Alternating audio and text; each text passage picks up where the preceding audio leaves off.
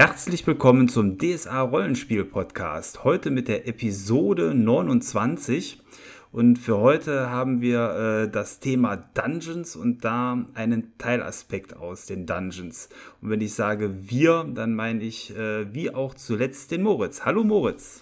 Ja, ich freue mich riesig, dass ich wieder dabei sein darf und das Thema Dungeons ist ja auch ein sehr, sehr spannendes Thema, wie ich finde.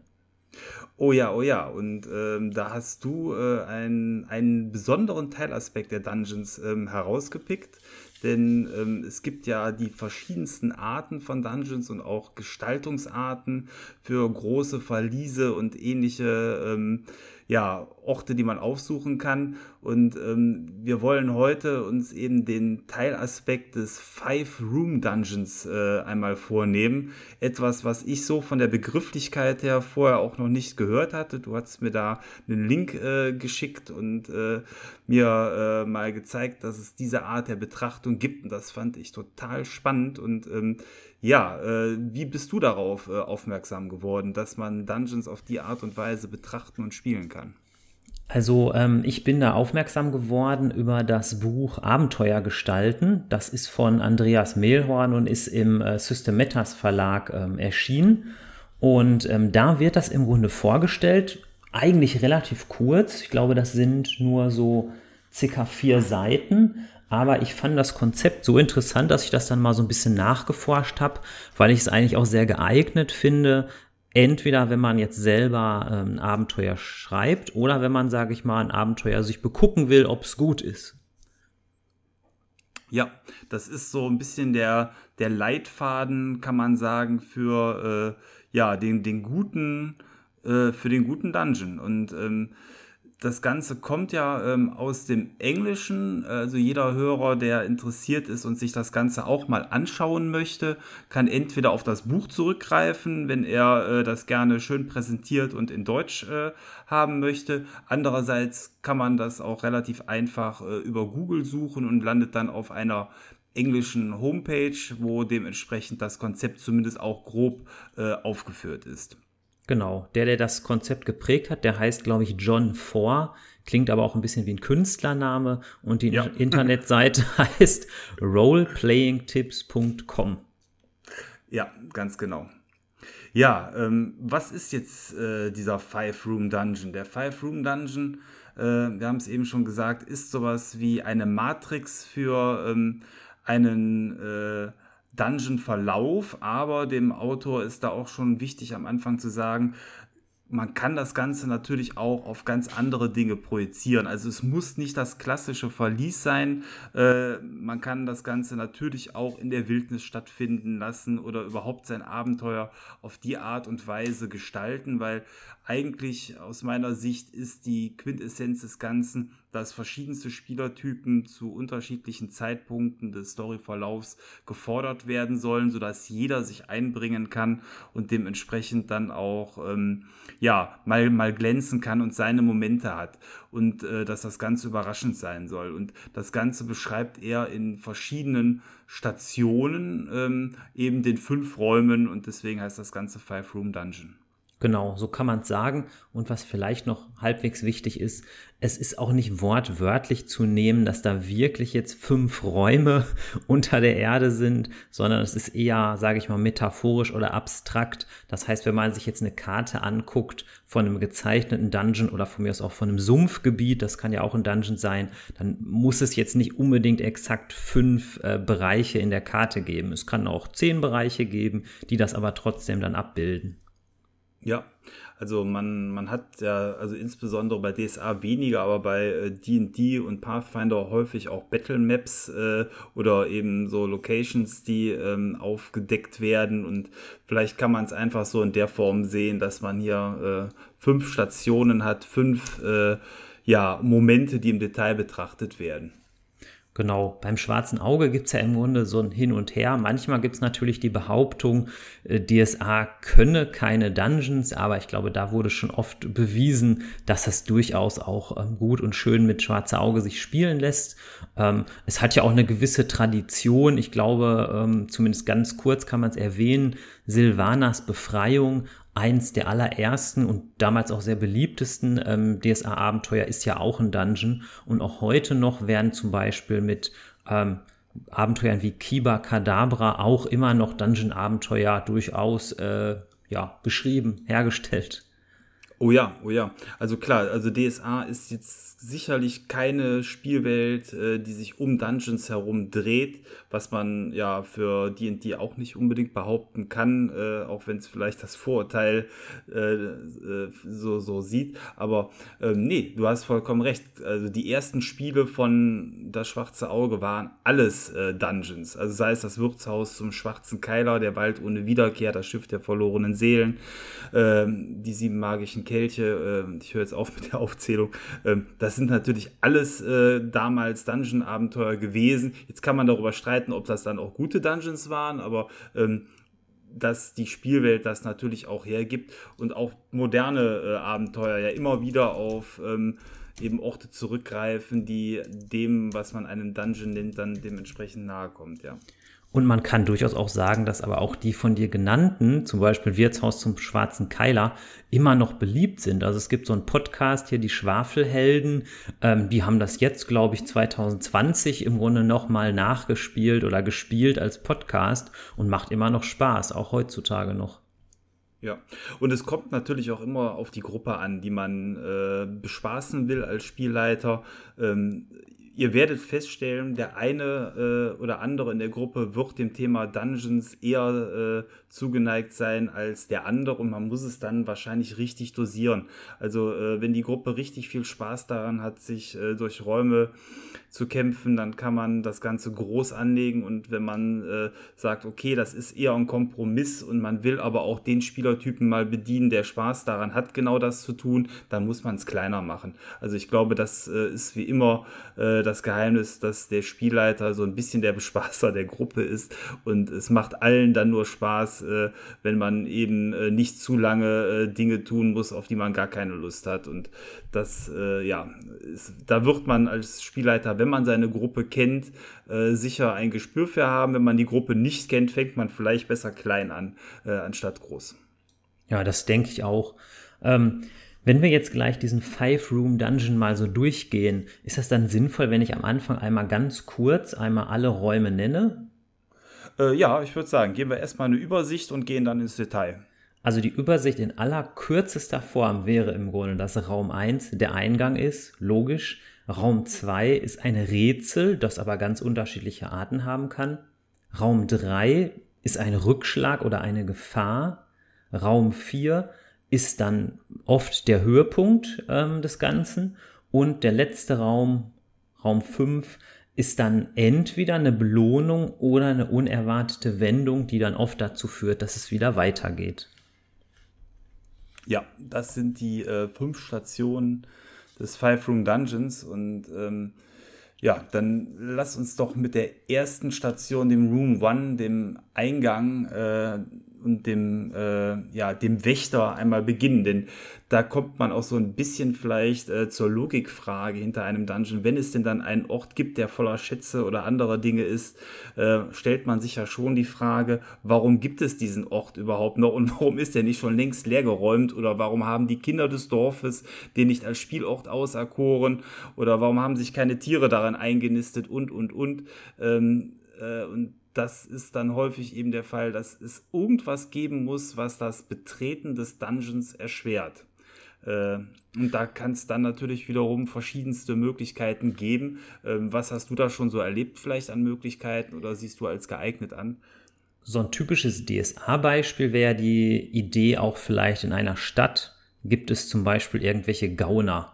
Und da ist ja manchmal die Frage, warum haben die Gardisten denen noch nicht das Handwerk gelegt?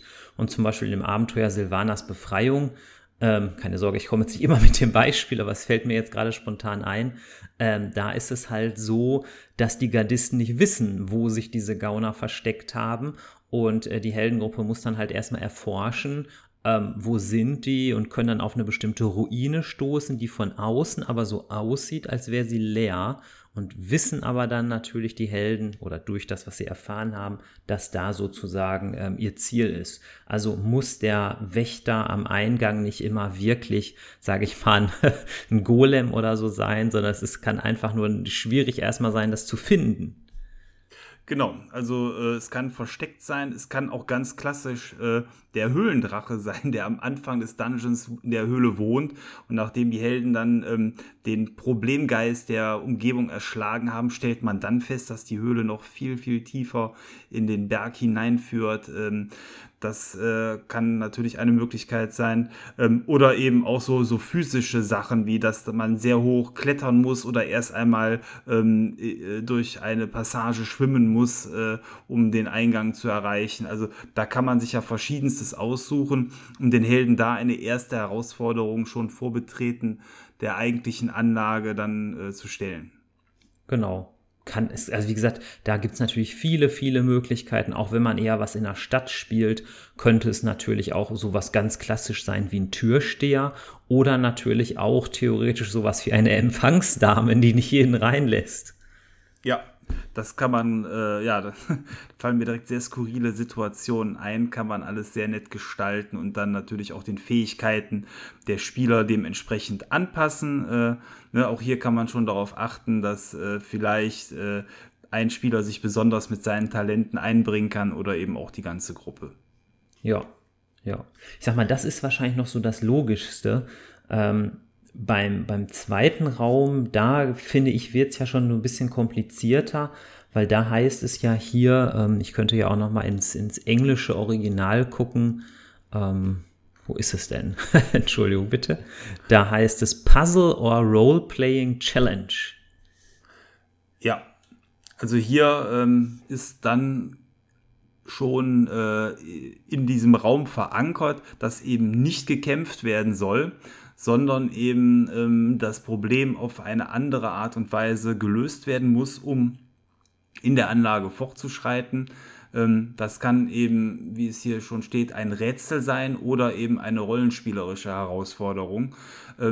Ich muss sagen, ich selber bin immer ein großer Freund davon, Rätsel, wenn es denn dann möglich ist, auch physisch am Spieltisch zu verteilen, sei es denn, indem man Schnipsel verteilt, wo alle Spieler zusammen irgendwas zusammenrätseln können. Das können Bastelrätsel sein oder eben auch, zuletzt da hattest du mir ein nettes Rätsel weitergegeben, so ein Symbolrätsel, wo man einen Zusammenhang erkennen musste zwischen verschiedenen Symbolen.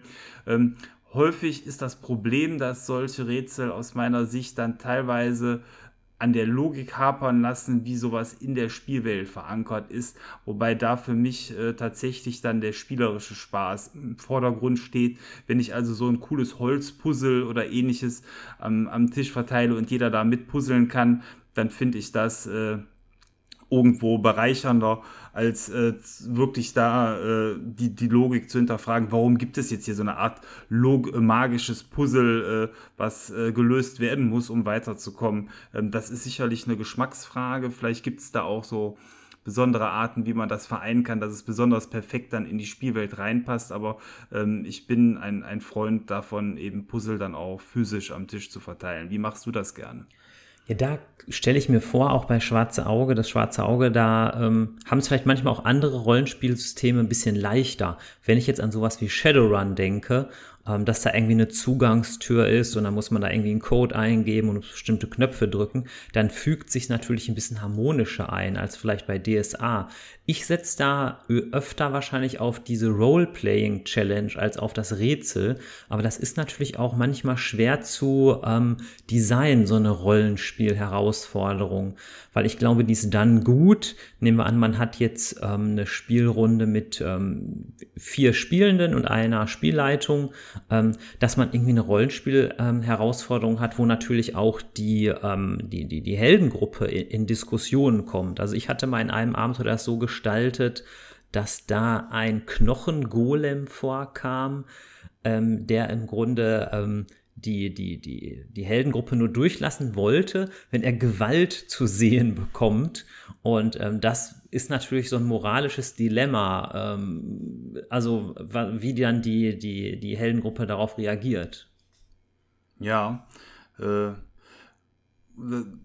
auch das ist natürlich schön, wenn dann Diskussionen stattfinden, und ich glaube, das ist ja dann auch mit Rollenspiel Challenge gemeint, wobei natürlich auch Dinge möglich sind, wie dass innerhalb der Anlage was erklettert werden muss, was eben nicht allen Helden möglich ist, sodass einer, der besonders flink ist, vielleicht erstmal hochklettern kann und dann mit einem Seil die anderen nachholen, dass Türen und Mechanismen geöffnet werden müssen, wo vielleicht der Dieb zum Einsatz kommen kann, oder eben auch, ich hatte schon beim Eingang was mit Schwimmen genannt, dass es vielleicht in einem Höhlensystem dann Schwimmpassagen gibt oder es sehr dunkel ist, wo einfach eben Widerstände da sind, die nicht mit Kämpfen, sondern eben durch andere Fähigkeiten des Rollenspielcharakters gelöst werden müssen, alleine um eben andere Kompetenzen der Helden und damit auch Heldentypen anzusprechen.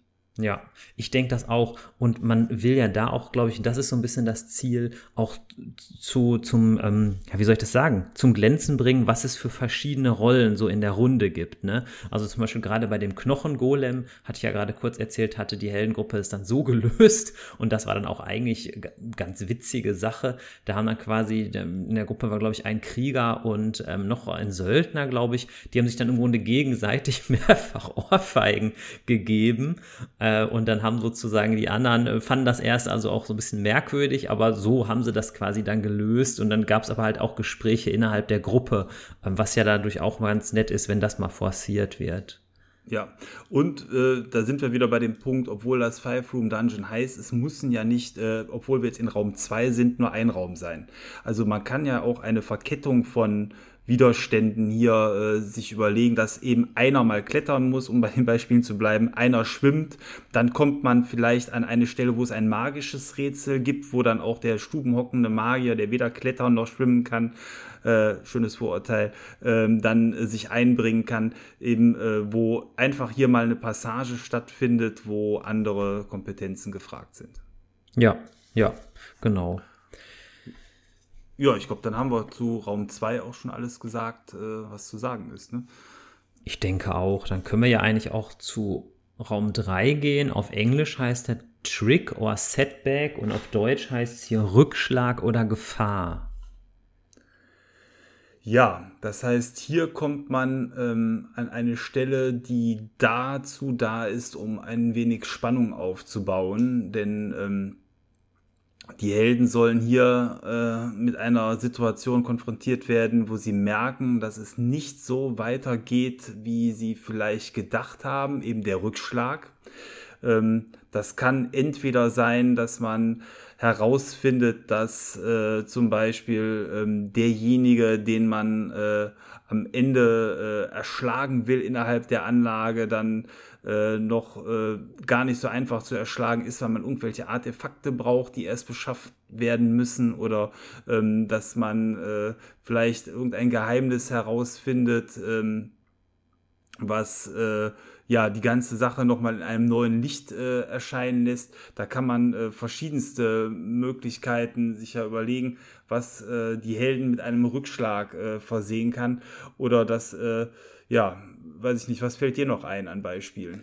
Ich glaube, das ist immer eine Gratwanderung, ne? Also es ist ja, ich sage erstmal, ist hier wie der John Four sich das eigentlich überlegt. Er schlägt ja zum Beispiel vor, die Heldengruppe hat jemand gerettet, der ist in Wahrheit aber böse. Alternativ, die Heldengruppe hat ein Artefakt gefunden, das Artefakt ist aber verflucht. Hier, glaube ich, ist es natürlich eine Gratwanderung. Hier muss man gucken, dass sich da niemand irgendwie veräppelt vorkommt. Also, weil ich könnte mir schon vorstellen, wenn jetzt manche, die haben am Eingang irgendwie mit dem Wächter gekämpft, die haben ein soziales Rätsel gelöst, die haben ein Puzzle gelöst, und jetzt sind sie endlich bei dem Artefakt, und dann stellen sie fest, es ist verflucht oder es ist kaputt. Das ist natürlich so, ich weiß nicht, wie du das siehst, kann das manchmal einem auch sauer aufstoßen? Ja, oder auch sehr schön finde ich hier das Beispiel, dass das Objekt der Queste direkt vor einem liegt und in dem Moment ist ein NPC, den man mitgenommen hat, dann der Verräter und klaut es den Helden vor der Nase weg. Ja, das sind natürlich alles Situationen, die die Story weitertreiben, die aber, da muss man auf seine Gruppe eingehen, dafür sorgen können, dass es dann heißt, ja, den hätte ich ja nie so nah rangelassen und ich war doch als Erster da, die so ein bisschen Konfliktpotenzial bergen.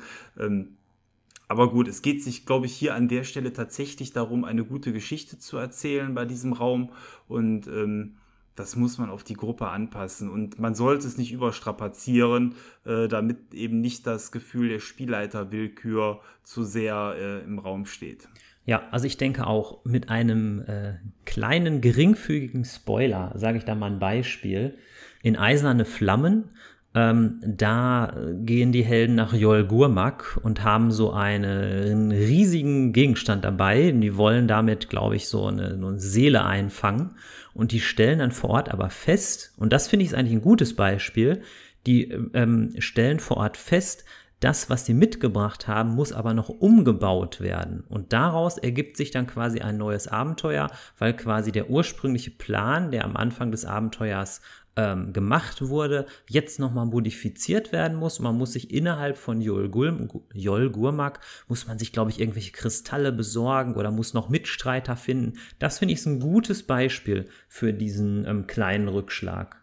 Ja, genau, dass einfach der Plan der Helden weiter noch ausgefeilt werden muss, weil man vorher nicht alle Kenntnisse hatte, um den Plan bis zum Ende durchzudenken. Ich glaube, das ist tatsächlich, also neben so einem klassischen Frustmoment, den man auch bringen kann, dann eventuell die schönere Situation. Letzter Satz, oder dazu von mir der letzte Satz, wenn ich Spieler bin, ich finde sowas eigentlich durchaus cool. Also ich muss da offen sagen, also auch wenn ich Spieler bin, wenn so ein NPC sich dann doch als Verräter erpuppt, oder wenn doch nochmal irgendwie so einer aus der Reserve kommt. Ich finde sowas eigentlich immer spannend und ich würde mich jetzt, wenn du jetzt Spielleiter wärst, von dir da nicht betrogen fühlen, weil ich ja wüsste, dass es ja eigentlich um die Spannung in der Storyline geht. Ja, dem ist auch so. Das Problem, was bei uns in der Gruppe ganz konkret vorherrscht, ist, dass dieser Zug natürlich auch gerade bei DSA-Abenteuern nicht nur einmal gezogen worden ist in den letzten 20 Jahren, ja, schon deutlich häufiger. Das heißt, egal wie freundlich derjenige ist, der kann mit Bonbons und Honig ankommen. Der wird erstmal mit Argusaugen beäugt und man gönnt demjenigen gar nichts. Oh egal. Gott. Ja, also die Erfahrung der Helden hat gezeigt, wer sich der Gruppe nähert, stellt eine Gefahr dar. Das ist mittlerweile etwas weniger geworden, weil natürlich ich vermieden habe, die letzten Jahre solche Dinge dann zu häufig zu machen, weil es einfach schon allein bei den DSA-Standardabenteuern, auch hier kleiner Spoiler, Aras de Mott zum Beispiel hat so einen Plot-Twist, falls du das auch kennst, da ist derjenige, dem man die ganze Zeit zuarbeitet, derjenige, der einem dann kurz vorm Ende den Boden unter den Füßen wegzieht und einen in die Pfanne haut und genau das sind so prägende Momente. Das muss man in guten Dosen präsentieren, aber für die Story ist es natürlich grandios. Ich meine, wie viele Filme bieten das, dass man auf einmal so einen Charakterwechsel hat und sich dann denkt, oh nein, ausgerechnet er oder sie, warum tut sie das jetzt? Und was sind die Motive? Das ist ja häufig das Spannende, ne? Welche Geschichte steckt dahinter? Naja. Aber gut, das ist eben der Raum 3. Wie ihr seht, der muss sehr individuell an die Gruppe angepasst werden, aber er stellt eine Bereicherung dar und eine Fortsetzung der Geschichte. Ja, Room 4. Big Battle or Conflict oder auf Deutsch halt Konflikt oder Höhepunkt. Das ist, glaube ich, das, wo dann eigentlich sozusagen ja richtig gekämpft werden kann, wenn es ein kampflastiges Abenteuer ist, wo, sage ich mal, dann der größte Gegner oder die größte Gruppe von Gegnern ist. Wenn man ein klassisches Dungeon-Abenteuer spielt, könnte ich mir auch vorstellen, dass dieser Room 4 aus mehreren Räumen besteht, durch die man sich durchschleichen muss, durch die man sich irgendwie durchboxen muss. Also so könnte ich mir das vorstellen. Ja, das sind so die Dinge, die man als Spielleiter gut vorbereitet haben sollte. Ich finde es auch immer toll, wenn Gegner dann mit besonderen Regeln die Spieler überraschen, halt Besonderheiten, die so auch von der Norm abweichen, die jetzt sicherlich keinen unfairen Vorteil darstellen müssen für den Spielleiter und die Figur, aber womit die Helden eben so ein bisschen aus der Norm abbrechen und das ganze Kampfszenario besonders darstellen. Das kann einmal der Raum vielleicht selber sein, das kann eine Wasserarena sein, es kann Feuer sein, es können Dinge sein, die vielleicht von der Decke herabfallen, wo man noch mit drauf achten muss. Es können aber auch Mechaniken eben des Gegners selber sein, so wie bei DSA Chips, die zum Beispiel dann mit zum Einsatz kommen. Das sollte jetzt auch nicht inflationär sein oder eben besondere Zauber oder besondere Attacken oder auch Fähigkeiten vielleicht, die die Helden einfach so noch nicht kennen, wie irgendwelche psychischen Attacken oder ähnliches. Ja, ich finde es auch immer cool, so einen großen Kampf auch so ein bisschen vorzubereiten, so ein bisschen mit so einem Foreshadowing. Und was ich auch ganz schön finde, ist, das ist, glaube ich, auch in manchen DSA-Abenteuern drin, dass die Helden irgendetwas erbeuten, entweder ein Gegenstand oder eine Information, die gegen so einen Endgegner helfen kann. Das heißt, dass man zum Beispiel weiß, der ist besonders empfindlich gegenüber Feuer oder man muss gegen ihn am besten so und so vorgehen. Sowas finde ich immer auch ganz interessant. Ja, passt ja dann auch so ein bisschen zu dem, was du eben mit Jol-Gurmak gesagt hast, wo erstmal die Voraussetzungen geschaffen werden müssen, um vielleicht einen an sich unbesiegbaren Gegner besiegbar zu machen. Das kann ja dann auch Bestandteil der Queste sein, je nachdem wie groß der Dungeon angelegt ist, dass man erst eine passende Waffe oder einen Gegenstand besorgt oder eben die Voraussetzungen in einem Raum erstmal schafft, ne, dass man dementsprechend vielleicht das Feuer, was in dem Raum herrscht, vorher löscht oder das Wasser beseitigt oder ähnliches. Das kann man da dementsprechend gut machen. Und ich finde immer, das ist auch eine schöne Möglichkeit, um sich mit besonderen Regeln vorher die mal zu benutzen. Gerade DSA 5 ist ein Quell von Zusatz- und Optionalregeln, die man in der Regel auch dann nicht komplett alle immer auswendig weiß, aber das sind die Momente, wo man als Spielleiter sich vorbereiten kann und zum Beispiel dann mal die Regeln für Schwingen am Kronleuchter und Runterrutschen des Geländers vorher parat hat und das dann vielleicht den Spielern dann auch anbieten kann in so einer Situation, dass man da einfach mal mit solchen Regeln dann auch spielt. Wer schwingt nicht gern am Kronleuchter? Ja, genau. Genau, als eine Option, ja. Gut, jetzt mit Corona kann man nicht sich überall so am Kronleuchter rumschwingen, aber es kommt ja wieder eine Zeit nach der Pandemie. Genau.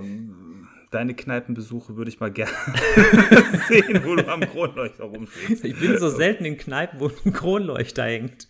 Aber okay. Kommen wir wahrscheinlich jetzt lieber gleich zu Room 5, ehe ich mich hier um Kopf und Kragen rede. Ich glaube, was noch wichtig wäre, ist, dass bei Room 4 es wirklich ein großer Erfolg für die Helden ist, sodass eigentlich scheinbar das Abenteuer oder das scheinbar der Dungeon eigentlich abgeschlossen ist. So verstehe ich, glaube ich, Room 4, oder? Ja, genau. Also man hat hier eine Situation, die den Spielern nahelegt, das Abenteuer ist eigentlich geschafft und beendet. Und dann kommt Room 5. Genau, also hier ist es entweder Belohnung oder unerwartete Wendung. Also beides ist hier, so wie ich das verstehe, möglich. Ja, also man kann an der Stelle dann den Dungeon beenden und vielleicht hat dann der Gegner den Weg zur Schatzkammer oder eben zur Belohnung freigegeben, was auch immer dann die Belohnung ist. Das kann ja auch der Landesfrieden sein. Aber es gibt natürlich auch die Möglichkeit, hier den Plot-Twist, also die Veränderung nochmal zu bemühen und dann den Spielern vielleicht erst den wahren Gegner zu offenbaren. Des Dungeons ist ja auch so eine Sache, die sehr gerne in Spielen benutzt wird. Man hat den Gegner besiegt und stellt dann erst fest, der wahre Kampf beginnt dann erst. Wie viele PC- und Computerspiele haben mehrere Bossgegnerphasen, ne? Das wäre ja so eine Sache, die man hier auch so sieht, dass dann quasi der Kampf erst in Phase 2 weitergeführt wird. Oder aber eben, dass sich vielleicht sogar der Dungeon noch weiter verzweigt in weitere Ebenen. Auch das kommt so ein bisschen ja darauf an, was man dann geplant hat. Genau. Hier könnte man, wenn man jetzt zum Beispiel, es gibt ja auch bei Das Schwarze Auge durchaus Piratenabenteuer. Hier könnte man natürlich auch sowas machen, dass jetzt, sage ich mal, den man jetzt im Verlies da bezwungen hat, der hat vielleicht eine Schatzkarte dabei, die vielleicht zu einer Insel weist, und da würde dann im Grunde das Abenteuer weitergehen. Ne? Das wäre jetzt zwar kein direkter Plot-Twist, aber ich glaube trotzdem, dass dieser Room 5 damit erfüllt wäre. Ja, oder was natürlich auch toll ist, dann sind wir wieder beim Thema Story, dass man nach dem Tod oder dem Ende des vermeintlichen Endgegners dann aus Raum 4 dann feststellt, was sich eigentlich dahinter verbirgt. Also das, um jetzt irgendwelche Klischees wieder zu bemühen, aber das kann man natürlich besser ausarbeiten, wenn man sich dann wirklich damit beschäftigt, dass man feststellt, den man gerade erschlagen hat, ist eigentlich nur die geknebelte Seele der armen Bauerstochter gewesen, die das nie wollte und hier auch selber nur dementsprechend quasi missbraucht worden ist, oder eben andere Zusammenhänge. Irgendwas, was einem zeigt, das, was man vorher geglaubt hat, ist dann gar nicht so gewesen, und es entstehen neue Facetten. Genau, also ich denke mal auch, dass der Tipp ist für, wenn man jetzt als Spielleitung vielleicht neu wäre, dass man sich irgendwas überlegt, wie kann im Grunde ein weiteres Abenteuer folgen. Der John Four hat hier auf seiner Seite mit dem Five Room Dungeon allerdings auch einige Vorschläge, die ich so etwas, vielleicht schon etwas für Fortgeschrittene finden. Können wir mal überlegen, oder ob wir das gut finden oder schlecht finden. Also er schlägt hier vor, wenn ich das mal übersetze: Ein Rivale taucht auf und stiehlt den Schatz, während die Spieler noch von einem großen Kampf geschwächt sind. Wie findest du sowas? Glaubst du, das kommt gut an oder eher nicht? Die Spieler jetzt quasi als Geschwächte dann in die nächste Situation zu werfen, oder wie meinst du das genau? Ja, wenn die jetzt in Room 4 gab es jetzt richtig ein Big Battle, wie es ja hier heißt. Die haben richtig gekämpft, die haben vielleicht alle nur noch 6 Lebenspunkte. Ja, die Pfeile sind alle schon alle. Und jetzt kommt sozusagen in in Room 5, im letzten Raum, kommt jetzt irgendwie so ein Rivale oder Schurke und stiehlt jetzt den Schatz, den die Helden eigentlich wollten, stiehlt das entsprechende Artefakt ihnen vor der Nase weg. Und weil sie halt alle nur noch 6 Lebenspunkte haben, können sie sich nicht wirklich dagegen wehren. Ja, also ich glaube, da ist wichtig immer keine Konfrontation ohne Chance. Also es sei denn, man will die Spieler wirklich frusten aus bestimmten Gründen. Mhm. Was ich immer gerne im Auge behalte, ist zum Beispiel der Stand der Lebensenergietränke und Astraltränke, die Gruppe hat. Also man muss natürlich eine Erholungsphase dann dazwischen haben, dass den Helden die Möglichkeit gegeben ist, den nächsten Kampf überhaupt sinnvoll bestreiten zu können. Was ich dann schon mal mache, ist dann eben entweder neue Tränke, wie auch immer, zu verteilen, dass im Loot des letzten Gegners irgendwelche Sachen sind oder in dem Raum irgendwas, was die Helden auffrischt. Oder man hat den Helden schon, bevor überhaupt die Anlage betreten worden ist, Reservetränke mitgegeben, die dann bis dahin noch nicht verbraucht worden sind, sodass dann eben eine Schnellauffrischung stattfinden kann. Auch das ist natürlich eher so ein gamistischer Ansatz, hat vielleicht oftmals dann mit Spielweltlogik weniger zu tun, dieses schnelle Aufpowern wie in einem Asterix-Comic, aber wenn man sowas einbaut und dann einfach Spaß daran hat, den nächst fetteren Kampf dahinter zu setzen, irgendwie muss es ja weitergehen, und das geht eben nicht, indem man halb verkrüppelte Helden mit 6 Punkten in den nächsten Kampf schickt. So geht's natürlich nicht. Ist zumindest nicht das, was ich spaßig finde. Ja, ich finde auch, so wie der John Four das hier beschreibt, wirkt das, also zumindest das eine, was ich jetzt gerade genannt habe, ein Rivale taucht auf und stiehlt jetzt sozusagen in Anführungsstrichen den Schatz, den Helden vor der Nase weg. Das wirkt, finde ich, wie so eine Cutscene aus so einem Computerspiel, in der man nicht eingreifen kann. Also ich habe mich mal einmal ein bisschen geärgert, da war ich Spieler, und da haben wir gespielt die Offenbarung des Himmels. Oh, das kenne ich, ja. Ich glaube, da hast du auch mal einen Podcast sogar, oder hast es zumindest mal erwähnt, ne? Und da hatten wir auch irgendwas erbeutet, ich weiß gar nicht mehr so exakt was, und dann kam da irgendwie so eine Hexe und nahm das an sich, setzte sich auf den Besen, flog weg. Und ich sagte zum Spielleiter dann so: Moment, wie jetzt? Ja, die ist jetzt weggeflogen. Und dann habe ich gesagt: Ja, in welche Richtung? Das habt ihr nicht gesehen. Und das fand ich schon ein bisschen grenzwertig. Ja, das ist dann kommt man sich so hilflos und machtlos vor. Das ist natürlich genau das, was man nicht haben will, zumindest in den meisten Rollenspielen klassischer Natur. ja, also wenn man sowas einsetzt, was man ja durchaus machen kann, sollte man das vorsichtig einsetzen und vielleicht nicht am Ende, um die Spieler nicht so sehr zu frusten, denn es geht sich ja darum, in der Regel einen guten Abend zu haben und nicht am Ende dann weinend ins Bett zu gehen. Ja, der Andreas Mehlhorn, der hat hier ein ganz krasses Beispiel.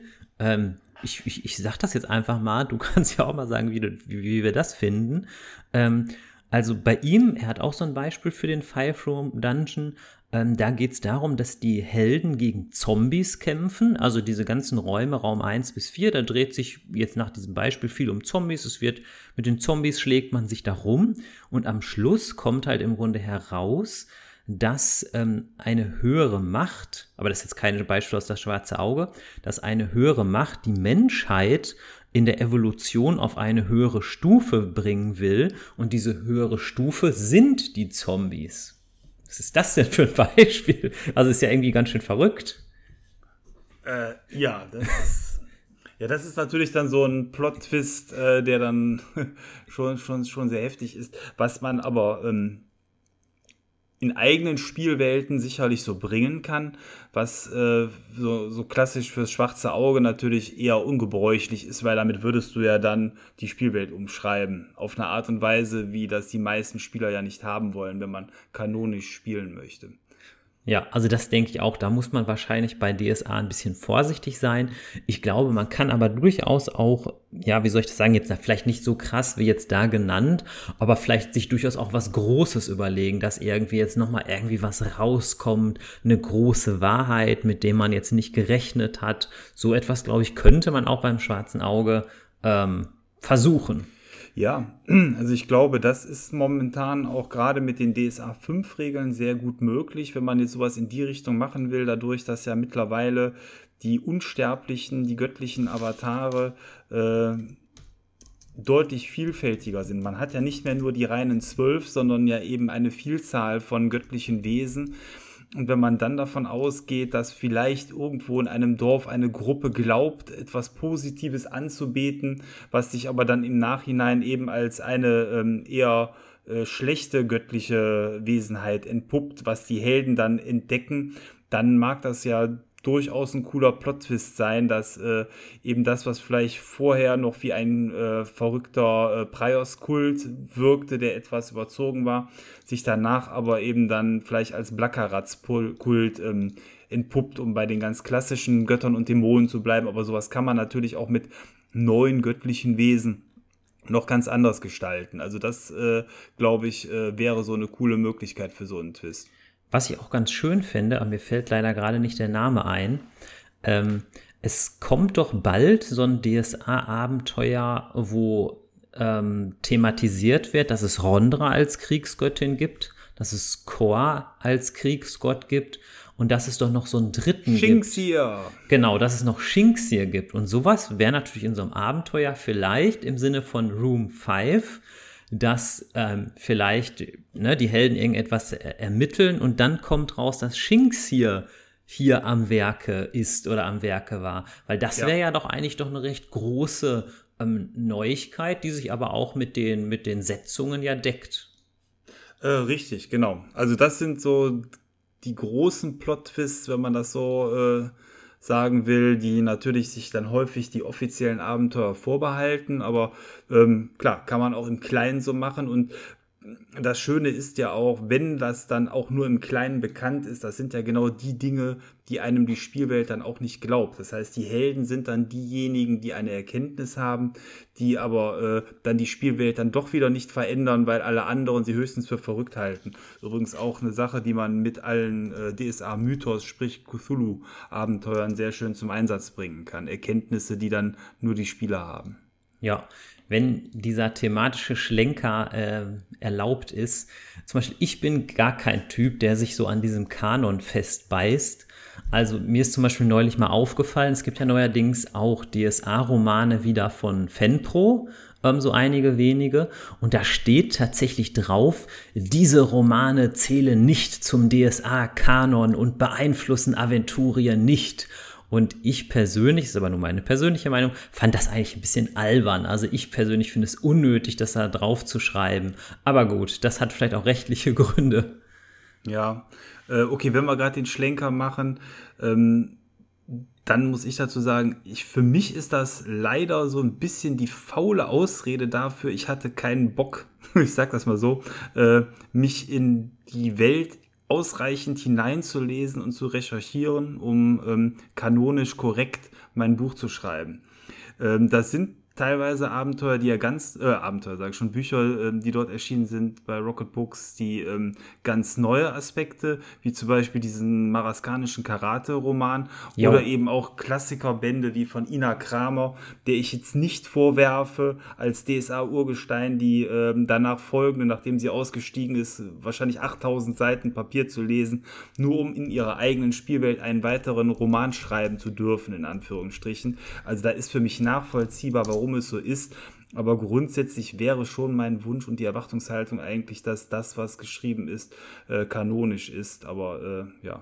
Also zum Beispiel, das ist so eine Diskussion für sich, ne? Ja, genau, da schweifen wir jetzt zu sehr ab, aber letzter Satz, das Chimärenkomplott von Ina Kramer, finde ich, ist ein richtig, richtig guter Roman und ich habe da nichts entdeckt, was jetzt nicht sich irgendwie mit anderen DSA-Büchern decken würde. Aber gut, Ich will hier nicht zu sehr abschweifen. Genau, also das wollte ich damit auch nicht sagen, dass das schlecht ist, sondern einfach nur eben, hatte ich ja gerade gesagt, dass ich mir eigentlich wünschen würde, dass alles kanonisch ist. Aber wenn man es klein genug handhabt und wenn der Maßstab eben nicht weltumspannend ist, dann kann man, glaube ich, sowieso ganz viel schreiben, ohne anzuecken. Ne? Das ist ja dann tatsächlich dann auch der Vorteil. Ja. Ja, jetzt heißt das Konzept Five Room Dungeon und wir haben die 5 Räume auch beschrieben. Damit sind wir dann eigentlich auch am Ende von diesem Konzept und ich glaube, dass wenn man das so beherzigt, dass wirklich der Vorteil ist, dass viele verschiedene Spielertypen damit bedient werden können. Man kann die Größe beliebig skalieren. Man hat einen tollen Spannungsbogen, wenn man das so macht. Und das ist, glaube ich, auch eine Hilfe, wenn man selber Abenteuer schreibt, vielleicht welche Stationen sinnvoll sind, um dementsprechend einen guten Abend zu erleben. Oder 2, je nachdem, wie groß das Ganze angelegt ist. Genau, also ich halte das auch für ein gutes Konzept, auch wenn man, glaube ich, Abenteuer jetzt theoretisch rezensieren würde, ist das, glaube ich, relativ hilfreich und ist, glaube ich, auch nochmal ein Appell an, wenn man jetzt ein Abenteuer gestaltet, das in einem Verlies oder auch von mir aus in einem Sumpf auf keinen Fall nur Kämpfe sein sollten, sondern dass da auch andere rollenspielerische Herausforderungen sein sollen. Ich finde beim Andreas Mehlhorn hat das, glaube ich, geschrieben, auch ganz schön diesen Begriff ein soziales Rätsel, also dass quasi irgendwelche NPCs auftauchen und man muss in der Interaktion mit dem irgendwas lösen, um weiterzukommen. Oh ja, das ist natürlich auch immer ganz toll, wenn in einem Dungeon skurrile Figuren vielleicht leben oder wohnen, mit denen man agieren kann. Bei Silvanas Befreiung ist es ja der Kobold. Genau. Dessen unaussprechlichen Namen ich jetzt nicht mehr gemerkt habe. Karabutzel. Karabutzel, genau. Ja, also sowas, es können natürlich auch ganz andere Dinge sein, aber das ist natürlich toll, wenn eben in einem Verlies, in einer Anlage eben nicht nur Leute zum Totschlagen drin sind, sondern auch Leute, mit denen man interagieren kann. Genau, oder so eine ganz gute Idee, die ist, glaube ich, auch von Julian Härtel in der Neufassung von Silvanas Befreiung. Da ist so eine Zelle und da ist, sage ich mal, so ein Wahnsinniger, der in Rätseln redet, aber die Helden wollen halt von ihm eine bestimmte Information. Und das ist zwar eine klassische Idee, aber trotzdem eine clevere Idee, was man da machen kann. Ja. Und ich meine, wenn man in das Konzept der Mega-Dungeons reingeht, was ja nochmal so ein Thema für sich ist, da hat man ja in den unterschiedlichen Ebenen teilweise ganze Zivilisationen oder eben irgendwelche Völker oder Gemeinschaften, die dort leben, je nachdem, wie groß man das Ganze anlegen will. Und gut, auch da wird es schwierig, das gegebenenfalls bei DSA so 100% kanonisch einzubauen, aber so in Teilaspekten findet man das ja schon in der Torwallbox in der Beschreibung, wo eben so eine Insektenrasse ja unter dem Bialska-Land wohnt und in gewissen Bahnen auch unter der Gerondrata im Horasreich. Also das ich sag mal, DSA arbeitet da in der Richtung und versucht, glaube ich, auch Dungeons hier noch etwas salonfähiger zu machen. Ja, auch wenn man jetzt an so neue oder skurrile Völker denkt, da fällt mir auch ein, Es wurde jetzt vor kurzem, glaube ich, nochmal im Bereich der E-Books nochmal rausgebracht, die Nacht der geifernden Mäuler, wo die Ghule eine ganz zentrale Rolle spielen. Aber die haben wir ja auch schon in der Podcast-Folge über die Monster, glaube ich, kurz angesprochen. Die Ghule meinst du jetzt? Mhm. Oder? Ja, genau. Ja, ich würde sagen, dann sind wir aber auch hier am Ende des Themas angekommen. Ich hoffe, ihr habt ein wenig Lust bekommen, für euch und für eure Spieler einen Dungeon zu kreieren oder irgendetwas eben in der Richtung. Wie gesagt, es muss nicht beim Verlies bleiben, der Sumpf, der Wald, das Schiff der verlorenen Seelen, alles Mögliche kann es sein. Und ja, insofern vielen Dank fürs Zuhören. Wenn ihr mögt, hinterlasst gerne einen Kommentar auf Facebook. Da lese ich immer fleißig rein und antworte auch gerne, wenn ihr da eine Meinung habt. Und vielen Dank auch überhaupt für die vielen Downloads der letzten Podcast. Unsere Hörerschaft hier wird immer größer. Das macht Freude zu sehen, weil die Downloads werden natürlich auch alle immer fleißig mitgezählt. Insofern, ja, vielen Dank da von meiner Seite und auch dir, Moritz, insbesondere dafür, heute so ein tolles Thema vorgeschlagen zu haben und dass du auch natürlich dabei warst. Ja, dem Dank kann ich mich nur anschließen. Bin hier immer wieder sehr, sehr gerne Gast und sag auch wirklich den Zuhörerinnen und Zuhörern Danke, denn wir leben in so einer schnelllebigen Zeit. Wenn man sich da anhört, so ein Podcast wie diesen, ist das doch schon wirklich eine sehr schöne Sache, wo wir uns sehr drüber freuen. Ganz genau. Ja, dann bleibt mir nicht mehr zu sagen als die Götter zum Gruße. Gehabt euch wohl, bleibt gesund und bis bald. Ciao, euer Thomas. Hey.